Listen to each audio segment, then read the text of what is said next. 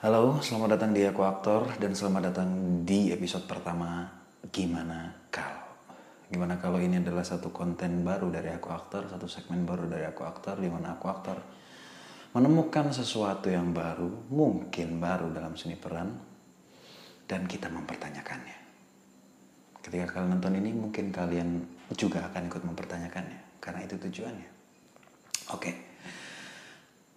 Di gimana kalau yang pertama ini kita akan ngebahas satu hal yang paling mendasar sepertinya tapi tidak pernah sepertinya dibahas oleh banyak orang. Sejauh yang kami tahu tentunya ya dan sejauh yang kami baca. Kita akan membahas soal pengertian acting tapi dari sudut pandang grammar. Gimana kalau kita melihat pengertian acting dari sudut pandang grammar. Apa yang kita dapatkan?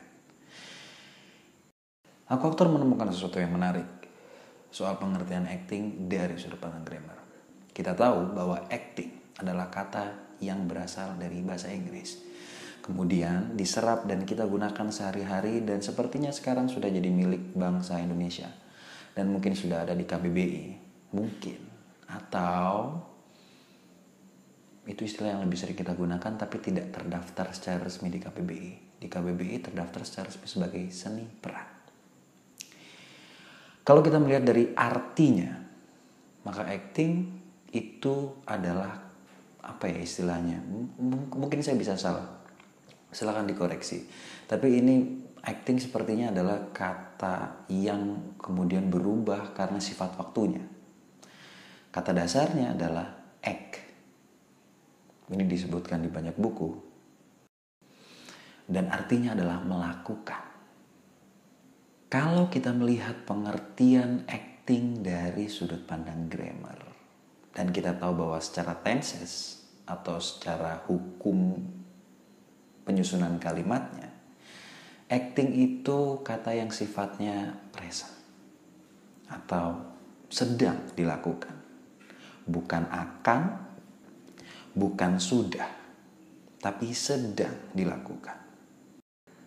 Jadi, kalau kita melihat dari pengertian itu, maka ketika kalian sedang berakting atau melakukan seni peran di film atau di teater, dan kalian merencanakan apa yang akan kalian lakukan ke depan, atau berpikir apa yang sudah kalian lakukan, tidak sedang melakukannya, maka mungkin kalian tidak bisa disebut sedang acting.